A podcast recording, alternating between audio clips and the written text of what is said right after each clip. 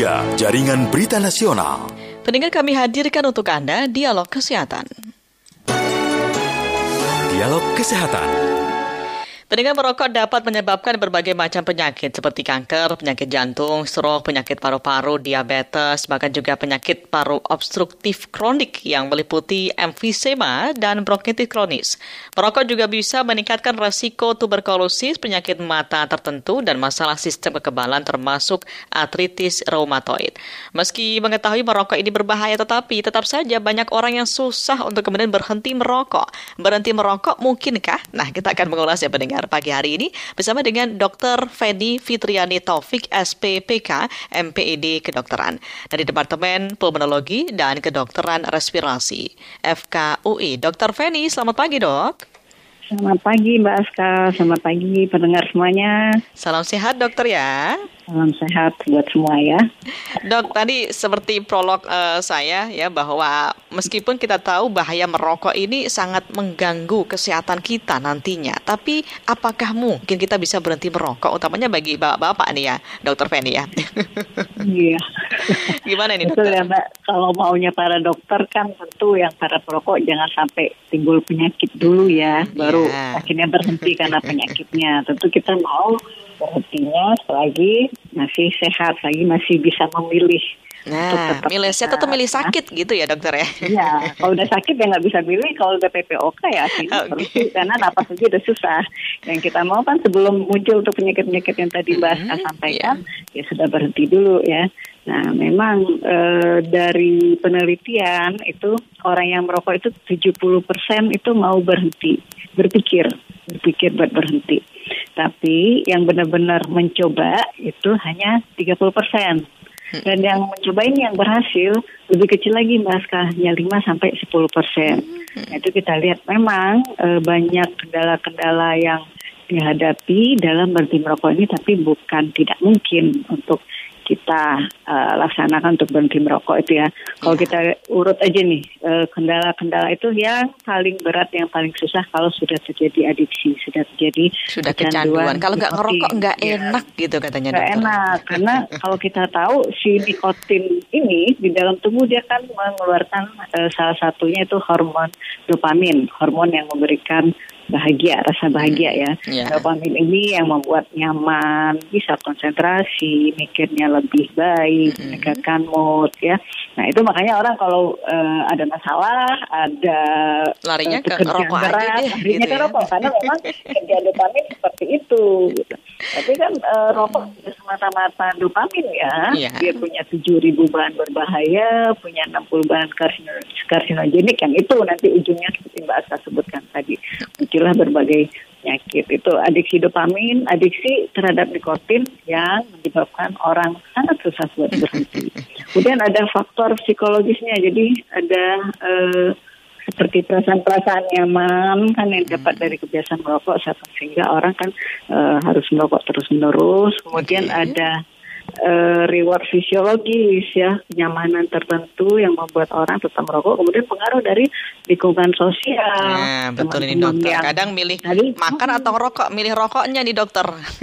iya di rumah nggak ngerokok tapi kalau udah ketemu teman-teman di kantor itu susah ya buat eh, dia tetap eh, apa untuk tidak Iya. merokok seperti di rumah atau malu atau segan nanti dibilang nggak keren nggak apa nah itu adalah kendala-kendala yang membuat orang eh, susah buat konsisten berhenti nah eh, untuk mengetahui apakah seseorang itu kecanduan apa enggak nih terhadap nikotin ada beberapa kuesioner tapi paling tidak ada dua pertanyaan yang bisa ditanyakan ke diri sendiri Hmm. Kak. Kalau merokoknya itu sudah lebih dari 30 batang per hari, itu dua bungkus ya. Oke. Dan begitu bangun tidur, kurang sekitar lima menit rokok yang dicari. Nah itu kalau berdasarkan eh, ada namanya skor Fagerstrom itu udah masuk eh, kecanduan yang tingkat eh, tinggi atau sedang. Oke. Sehingga memang perlu perlu strategi khusus untuk berhenti merokoknya. Nah, kemudian bagaimana kalau sudah berniat atau pengen berhenti merokok kan artinya eh, apa nih strateginya gitu. Hmm. Yang pertama tentu kan cari dulu motivasinya. Yang paling baik kan tentu motivasi untuk sehat ya. Ya. Karena untuk sehat kan nggak bisa instan. Buru-buru apa uh, merokoknya sekian tahun terus terkena PPOK tuh berharapnya berhenti setahun harus sembuh gitu. nggak bisa begitu kan jadi kan harus uh, benar-benar sehat yang paling gampang sih yeah. untuk iya. jadi motivasi dan kita tahu berhenti merokok mulai dari menit pertama pun 20 menit pertama itu uh, manfaatnya sudah mulai dirasakan hmm. tekanan darah dan denyut jantung akan membaik berhenti dalam 12 jam itu tingkat karbon monoksida di dalam darah akan kembali normal. Gas CO ini kan gas yang beracun ya. Kemudian kalau sudah berhenti satu tahun gimana? Kalau berhenti satu tahun itu risiko untuk terkena penyakit jantung koroner juga sudah berkurang setengahnya. Kalau berhenti 10 tahun, kalau berhenti 10 tahun risiko kanker paru berkurang setengahnya. Dan kalau sudah berhenti dalam 15 tahun, risiko sakit jantung dan stroke akan turun ke tingkat okay. yang sama dengan orang bukan perokok. Itu penelitian loh Mbak, bukan kata saya ya. Jadi orang sudah mengukur keuntungan berhenti merokok itu mulai dari menit-menit pertama sampai bertahun-tahun ya. Dan e, kalau mungkin sehat ya motivasi penghematan juga bisa e, jadi salah satu motivasi ya motivasi tambahan karena e, kalau kita lihat ini secara statistik banyak rumah tangga yang e, belanja rokoknya kan lebih besar daripada uh, untuk belanja uh, makanan pokok seperti telur, tahu. Nah itu kan uh, akhirnya biaya uh, untuk membeli bahan-bahan itu jadi tersedot untuk rokok. Oke, baik. Itu kan bermanfaat luas ya, bukan hmm. hanya buat si perokok itu sendiri, malah buat anggota keluarganya yang hmm. jadi kena imbas. Belum lagi nanti masalah perokok pasif. Iya. Nah, ini yang katanya ya. lebih bahaya ternyata ya, dokter ya. Ah, perokok pasif kan orang yang nggak merokok tapi kena, kena risiko yang ya, sama oh. ah, dan dan tidak ada batas aman loh buat perokok hmm. pasif misalnya oh bapaknya cuma merokok satu batang kok di rumah gitu ya kalau hmm. kena terus uh, terjadi gangguan terpapar gitu, terus ya, itu ya ya ya udah ya udah terjadi prosesnya gitu. oke baik Jadi, siap dokter kita uh, ke pendengar dulu ya dokter ya ini sudah boleh, ada yang boleh, bergabung ya. ada Pak Darsono di Gunung Kidul okay. Pak Darsono selamat pagi Pak Iya, selamat pagi. Terima kasih. Uh, volume radionya dikecilkan dulu Pak Darsono karena suaranya delay, nah, okay. feedback ini Pak. Iya, iya, iya. Oke, okay, sudah. Nah, silakan. Perokok yang berat. Dulu perokok berat, terus? Kemudian sudah puluhan tahun ini saya berhenti. Kenapa berhenti, Pak? Ya, niat yang sehubungan dengan masalah kesehatan. Oke, okay. hmm, terus? Kemudian sekarang itu saya sering tinggal mimpi kalau merokok itu segernya bukan main, tapi setelah bangun tidur, oh cuma mimpi gitu. Aneh kan? dulu dulu waktu awalnya uh, berhenti ngerokok itu gimana itu Pak? Karena kan selain selain sadar bahwa kesehatan penting, terus terus gimana prosesnya? Ya ya pertama saya memang seolah pakai survei ya. Mm. Yang menderita asma. Oh ya, sakit asma. Merokok ternyata eh, taruhannya nyawa, betul itu nyawa. Terus akhirnya berhenti nah, total ya? Ada penderita yang tidak mau berhenti, tidak panjang umur, yang berhenti ternyata sembuh benar. Mm-hmm. Sesuai dengan saran bu dok, eh, dokter ya, bu dokter ini saya pengalaman juga dari luar diri saya. Jadi Bu Dokter tadi ya bagus sekali. Oke baik siap. Terima kasih Pak Darsono ya. Terima kasih Pak ya. Darsono. Terima kasih Bapak. Selamat pagi. Ini gimana dokter? Uh, uh, boleh diulang Mbak Aska, saya tadi sayup-sayup. Oh iya, jadi beliau itu dulu termasuk perokok yang sangat aktif dokter. Terus karena sadar kesehatan, beliau itu punya asma, akhirnya berhenti total. Ya. Terus sekarang jadi lebih enak kan? Lebih iya, sehat? lebih enak. Uh -uh. Iya. Nah, uh, ini apa bukan kata dokter loh. Katanya sudah merasakan gitu ya dokter ya. Katanya sudah merasakan merokok dan berhenti. Nah, uh, artinya gini, kalau buat yang sudah berhenti, pesannya uh, jangan balik lagi merokok gitu. Kan sayang-sayang ya, manfaat uh, berhenti merokok itu kan sudah dirasakan ada manfaat sehatnya, yeah. lebih bugar ya. Mm -hmm. Hanya jangan jangan sampai karena pengen kenikmatan sesaat, misalnya mencium bau rokok, aduh kok kangen banget melihat orang merokok, aduh kok dikit deh, dikit deh gitu ya dokter. Coba deh gitu, coba setengah hisap gitu kan. Nah itu berpotensi bahaya untuk kembali merokok seperti semula. Okay. Artinya pesannya uh, buat Pak Darsono dan uh, pendengar lain yang mm -hmm. sudah berhasil berhenti, artinya uh, itu satu keuntungan yang sangat besar. Jangan dipancing-pancing, jangan uh, apa uji nyali gitu ya. Coba dikit apa Coba-coba dulu, dikit, terus kemudian akhirnya nagih lagi, ya, kecanduan lagi, lagi, gitu ya, ya dokter ya. bekerja lagi karena sebagian hmm. yang uh, sudah berhasil berhenti terus balik relapse ya, hmm. ya mulainya dari situ kumpul-kumpul misalnya reuni kah atau halal bihalal kah ketemu teman lama nah, coba udah nggak berani bilang malu okay. bilang saya udah berhenti enggak gitu nah, coba lagi. Eh akhirnya keterusan ya kan? Sayang sayang banget hmm. ya. Ya baik dokter. Kalau kita mau mengubah pola hidup kita dari yang awalnya perokok aktif kemudian akhirnya berhenti itu kan prosesnya juga nggak gampang ya dokter ya? Bisa nggak sih diganti dengan misalkan kita uh, katanya kan apa namanya makan permen karet ngunyah permen karet itu bisa bisa mengurangi mengurangi kecanduan. Itu betul nggak sih dokter atau gimana? Uh, Oke, okay. sebenarnya banyak cara ya Mbak buat mengalihkan mengalihkan pada saat ingin uh, keinginan merokoknya itu lagi tinggi tingginya dan uh, permen itu salah satu cara kan biasanya pada para perokok punya sesuatu di mulut ya mm -hmm. yang nah itu bisa digantikan dengan permen permen yang saya tidak mengandung gula jadi juga tidak menambah kalori yang masuk ke dalam tubuh Kemudian uh, bisa juga mengambilnya buah-buahan. Itu salah satu cara untuk mengalihkan. Itu benar itu uh, benar bisa dilakukan. Dan satu hal lagi uh, harus dikenali juga situasi okay. apa yang jadi pemicu untuk merokok kembali. Gitu. Mm. Karena biasanya dalam uh, proses berhenti merokok yang rata-rata tiga bulan itu orang masih terombang ambing antara pengen kok kok biasa kok duduk di sini biasanya ngerokok ya Saya sambil Aduh, ngerokok gitu ya gitu kan. nah, akhirnya itu yang harus dikenali gitu. okay. jadi kalau nongkrongnya mungkin bareng-bareng atau nong temen nongkrongnya cari yang nggak ngerokok dulu sampai hmm. benar-benar bisa mandiri uh, tidak merokok pada kondisi apa pun Oke, okay, baik. Kita ke pendengar lagi ya dokter ya. Ada Bu Dinda di Bogor. Okay. Bu Dinda, selamat pagi Bu. Ya, pagi Mbak Aska. Iya, silakan Bu Dinda. Pagi dokter. Pagi Bu Dinda. Suara dokter kecil nggak Aska? Oh kecil, tapi di sini jelas. Ya. Coba, coba nanti uh, Bu Dinda ya, sampaikan dulu, nanti saya sampaikan ke dokternya ya. Kalau di udara kedengaran jelas, tapi untuk di pon, uh, lempon uh, kecil. Suara. Oh iya, nanti coba Bu Dinda sampaikan dulu apa pertanyaannya, nanti saya sampaikan ke dokternya. Oke, terima kasih banyak. Selamat pagi dokter, salam sehat dokter, Mbak Aska dan tim hmm. Menyata Indonesia. Uh, pagi ya.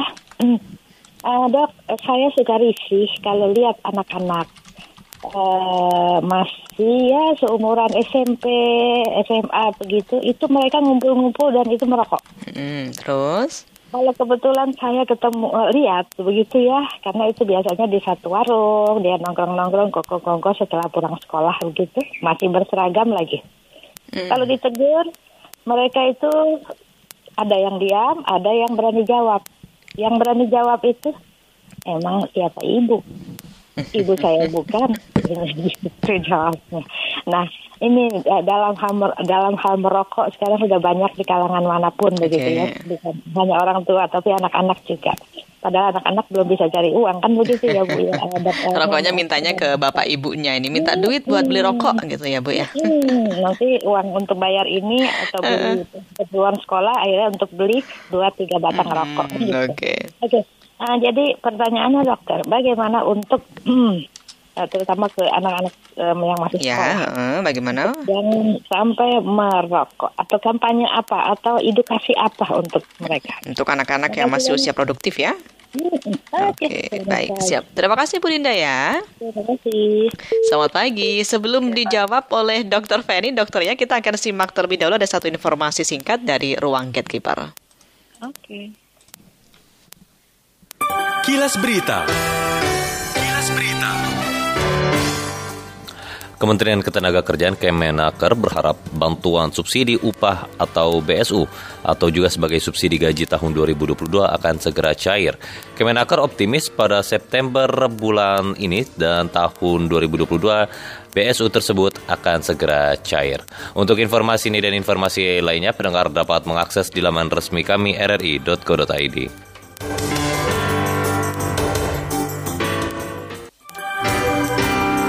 Kilas Berita Pro 3, Jaringan Berita Nasional. Ya, Dokter Feni masih standby dokter ya?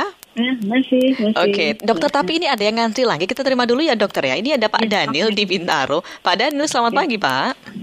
Pagi Bu. Iya, silakan Pak Daniel.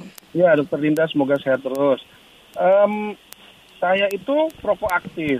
Mm-hmm. Ya, aktif, terus? Yes, umur saya sekarang 45. Saya tuh merokok mulai dari kerja ya. Jadi dari sekolah sampai perguruan tinggi itu nggak pernah merokok. Jadi setelah mencari duit sendiri baru ngerokok. Mikir Nah, apa itu itu Pak? Mikir mikir banyak kerjaan ya, stres gitu ya. Akhirnya rokok gitu Pak. Sebenarnya enggak. Yang pertama Oh, enggak. itu jujur, saya itu tertarik dari iklan. Oh, kenapa Nah, malah tertarik jadi- itu Pak? Hmm. Kenapa saya telepon Pro 3? Karena ini memang iklan. Saya perokok tapi saya paling nggak suka ngeliat orang merokok. Kenapa ya? Aneh kan? Perokok Jadi- tapi nggak suka lihat orang rokok. Ah, ah. satu nggak suka lihat orang rokok, yang kedua saya nggak suka eh, bau asap rokok orang sebenarnya. Gitu ya. Maksudnya kalau di tempat tertutup. Nah, yang selanjutnya saya paling saya wanti-wanti ke anak saya, awas kamu ya kalau dapat pasangan yang perokok. Nah itu, jadi aneh ya, jadi jadi eh, ambigu. Nah yang ingin saya tanya begini, iklan itu itu itu sangat eh, tidak baik ya untuk Ya, eh, oke. karena saya dulu pengalamannya begitu. Yang kedua, anak-anak sekolah itu gimana caranya dok? Eh, mungkin dari teman-teman dokter itu harus bersatu untuk eh, menyampaikan kepada para penjual itu atau produsen-produsen rokok itu untuk benar-benar ketat tidak menjual rokok kepada anak di bawah umur begitu. Yang ke- selanjutnya yang terakhir, saya ingin berhenti ya, Hmm. tapi kok susah. Itu itu udah klise ya. Tapi maksud saya begini, kalau makan permen karet dan lain-lain itu enggak banget. Itu enggak enggak banget bisa bikin orang merokok. Satu-satunya cara adalah membatasi penjualan rokok. Contoh, Oke. saya misalnya waktu umroh dulu itu jual rokok susah banget di Madinah di Mekah. Hmm, hmm, hmm. Sehingga saya berhenti ngerokok dong dua minggu. Ya, ya. Nah, maksud itu saya- itu lebih efektif ya Pak ya. Itu lebih efektif. Jadi mencari sesuatu yang nggak ada itu kan itu benar-benar baru tahu rasa gitu kan. Nah, jadi cara berhentiin saya ngerokok, pak- eh, saya ini si perokok aktif ini, caranya jangan ada yang dijual atau susah nyarinya itu sih Ya. Oke, baik. Terima kasih Pro Tiga. Terima kasih Bapak. Selamat pagi. Dokter, Oke, ya. dijawab Boleh dulu diulang, Mbak tadi dari sama Pak Daniel ya? Oh iya, Bu Dinda dulu ya tadi. Bu Dinda itu suka lihat anak-anak SMP SMA kalau nongkrong itu pasti rokok. Nah, kalau misalkan udah di apa ditanyain kenapa kok ngerokok? Jangan rokok gitu, malah justru ada yang ngebandel. Mm. Nah, ini bagaimana cara agar anak-anak di usia yang masih produktif seperti itu ya, usia usia SMP SMA ini nggak nggak ngerokok gitu? Gimana itu dokter? Ya, ini salah satunya ya Mbak. Jadi kalau untuk masalah rokok selain kesehatan itu bisa meluas ke mana-mana. Nah, kita lihat anak-anak biasanya mencoba merokok satu pengaruh lingkungan sekitar. Ada yang dicontoh, baik itu di rumah, di sekolah atau teman-teman. Kemudian kan serbuan iklan-iklan rokok ya, Mbak Ya. Aska yang mau tidak mau itu eh, sudah diteliti juga 30% anak-anak itu percaya loh bahwa mereka akan keren seperti iklan tersebut sehingga terpengaruh pikiran dan Oke. anak-anak kan pengen mencoba ya. Nah, bagaimana mengatasinya artinya mulai lagi dari skop kecil dari rumah artinya eh, dibekali. Artinya keluarga tentu tidak merokok dibekali tentang bahaya rokok. Nah di sekolah pun juga harus konsisten ya. Karena sekolah sebenarnya kan salah satu kawasan tanpa rokok eh, sesuai Oke. dengan peraturan. Tidak boleh ada di sekolah itu eh, guru yang merokok atau siapa pun di situ yang merokok eh, apalagi menjual rokok ya. Jadi harusnya kan tidak boleh itu yang harus dijaga nah memang eh, evaluasi dan pengawasannya yang harus kita lakukan bersama. Kalau misalnya di lingkungan sekolah tentu pihak sekolah ya yang paling eh, berwenang punya kuasa untuk bagaimana menjaga lingkungan sekolahnya nggak ada yang merokok di sekitar itu. Nah, itu masalahnya kalau di lingkungan sekolah masih bisa di dikontrol Masih mungkin bisa. ya, dokter. Tapi kalau sudah di luar, sudah nongkrong-nongkrong ketemu teman-temannya yang perokok, nah susah ini, Dok. Nah itu itu. Jadi akhirnya kesadaran anak-anaknya kayak sudah mengaruh oh rokok keren rokok nggak apa-apa cuma nyoba aja. Tapi akhirnya lama-lama adiksi. Nah kita kita nih yang PR kita bersama yang harus mengkonter balik iklan rokok tersebut bahwa eh, tidak sepenuhnya loh akan keren seperti itu gitu. Hanya kebanggaan sesaat tapi nanti setelah, setelah sekian tahun kan kalau anak-anak muda kan okay. bisa mungkin nggak percaya kanker penyakit nih yang udah puluhan tahun. Padahal kan iklannya kan juga juga menunjukkan bahaya rokok juga sebenarnya ya. Ah, tapi mungkin uh, dari segi nggak keren, bau ya, hmm. prestasi olahraga, nah itu mungkin lebih lebih masuk di akal buat uh, anak-anak remaja supaya mereka mikir ulang nih mau merokok apa enggak gitu, mau mengorbankan penampilan, uh, prestasi olahraga, kebugaran pribadi, nah itu mungkin lebih lebih masuk di situ gitu. Dibanding kita cerita penyakit-penyakit biasanya nggak laku kan, Mbak buat tadi iya baik itu. ada dari Pak Daniel tadi yang juga hmm. menyampaikan beliau itu perokok aktif usia 45 tahun jadi mulai ngerokok itu uh, mulai kerja SMP SMP itu nggak ngerokok justru dokter nah itu hmm. awalnya dari iklan katanya tapi uh, beliau itu sebagai perokok itu nggak suka lihat orang rokok dan nggak suka baunya juga. Bahkan juga wanti-wanti ke anak-anaknya jangan sampai nanti uh, punya pacar, punya suami itu yang perokok juga. Nah ini nih gimana dokter? Jangan jangan punya atau jangan sampai punya suami yang perokok. Iya jangan sampai kayaknya jangan sampai. Iya, berarti Pak Pak Daniel sebenarnya sih dalam dalam hati kecilnya tahu banget ya mm -hmm. rokok itu berbahaya. Itu mungkin ongoing proses ya Pak. Suatu saat bisa berhenti lagi, bisa berhenti dengan uh, sesuai motivasi lah dengan kondisi Bapak. Tentu seperti tadi kita sampaikan motivasi sehat, tujuan sehat itu adalah yang paling uh, berharga gitu. Nah. Uh, saya tadi dengar terkait apa penjualan rokok atau apa ya Mbak? Ya? Iya, ya? mengedukasi kepada produsen atau penjual rokok agar tidak menjual ke anak-anak di bawah umur. Ini juga penting tadi. Gimana dokter? Iya.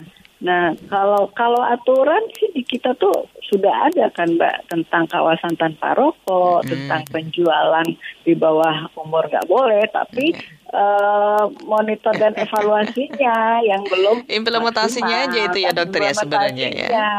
Kan uh, apa masih ada itu kita lihat yang apa video dari masyarakat yang anak kecil disuruh beli rokok, kadang-kadang dibolehin ada enggak kan Padahal orang dewasa sendiri itu nggak rela tuh kalau anak kecil merokok kan merokok sendiri. Jadi e, balik lagi sih kalau untuk membuat bagaimana masyarakat kita paham ya bahaya okay. rokok itu kita semua harus sama-sama sesuai dengan kemampuan masing-masing ya. Kalau kita dari skop kecil keluarga ya keluarga dijaga dulu. Kalau dari segi pembuat kebijakan, artinya hmm. pembuat kebijakan juga konsisten. Contohnya gini mbak, e, kalau e, ke, apa seorang pimpinan di satu tempat itu dia tidak ngerokok, maka dia akan akan concern ya okay. menjaga lingkungannya tuh bebas dari asap rokok. Tapi ya, hal yang sebaliknya kalau pimpinannya juga e, cenderung suka merokok, nah, itu dia hmm. akan sulit ya menerapkan aturan-aturan tentang KPR di lingkungan kerjanya. Jadi uh, dan kalau dari bisa dilarang-dilarang itu uh, ada Komnas Pengendalian Tembakau hmm. yang uh, banyak-banyak organisasi profesi di situ termasuk Perhimpunan Dokter Paru Indonesia, okay. Dokter Jantung yang yang sekarang uh, ini secara aktif selalu menyuarakan menyuarakan bahwa nah uh, ini apa rokok itu berbahaya. Bagaimana di Indonesia ini uh, kan uh, rokok itu seperti surganya ya, harganya lebih murah, jadi bisa dijangkau oleh siapa saja dan tantangan buat kita semua jangan sampai generasi mudanya jadi generasi yang bonus demografi ini jadi uh, generasi yang candu terhadap okay, rokok. Baik. Kemudian nanti jadi ya. sakit biayanya okay. buat apa gitu. Jadi sebenarnya kita tuh sudah punya sudah punya tim khusus begitu ya yang untuk memantau peredaran rokok dan sebagainya Ada, karena sesuai dengan aturan ya dokter. Uh, tentang tentang supaya rokok tetap lah. Harus. Cuman ya ternyata implementasinya di lapangan pun masyarakat abai dan ternyata seakan-akan oh ini biasa kok anak-anak rokok gitu. Akhirnya ya dijual ya, aja kepada mereka. Karena kan nggak mau rugi juga ya dokter ya. iya seperti denormalisasi kita betul. dilegalkan begitu kan iklan membuat seolah kita harus menerima orang merokok di sekitar kita. Padahal itu kan nggak normal. Ya. jadi seolah dibuat kita yang harus ngalah gitu. Kita yang nggak boleh dapat udara yang sehat gitu. Oke baik. Dokter Feni terima kasih sudah berbincang dengan Pro 3 oh iya di pagi hari ini. ya saya boleh kalau buat uh, yang ingin berhenti merokok lebih lanjut, itu Kemenkes punya quitline berhenti merokok yang bisa dihubungi di nomor okay. 0800 177 6565. Jadi mungkin pembicaraan singkat kita ini bisa menginspirasi ya uh, pemirsa yang sudah mau berhenti di puskesmas bisa hubungi Quitline berhenti merokok Kemenkes, bisa di puskesmas uh, di DKI okay. juga sudah mulai aktif dan uh, di ini di Rumah Sakit Umum Pusat yeah. Persahabatan juga bisa. Oke, okay, baik. Silakan, mana yang terjangkau silakan dihubungi. Oke, okay, baik. Dokter Feni, terima kasih sudah berbicara dengan Pro 3 pagi ini ya, dokter ya. Salam sehat selalu, dokter. Selamat Salam pagi. Selamat pagi. Dokter Feni Fitriani Taufik, SPPK, MPD Kedokteran dari Departemen Pulmonologi dan Kedokteran Respirasi FKUI terkait dengan tema kita adalah berhenti merokok mungkinkah? Mungkin saja tergantung niat kita sebenarnya ya.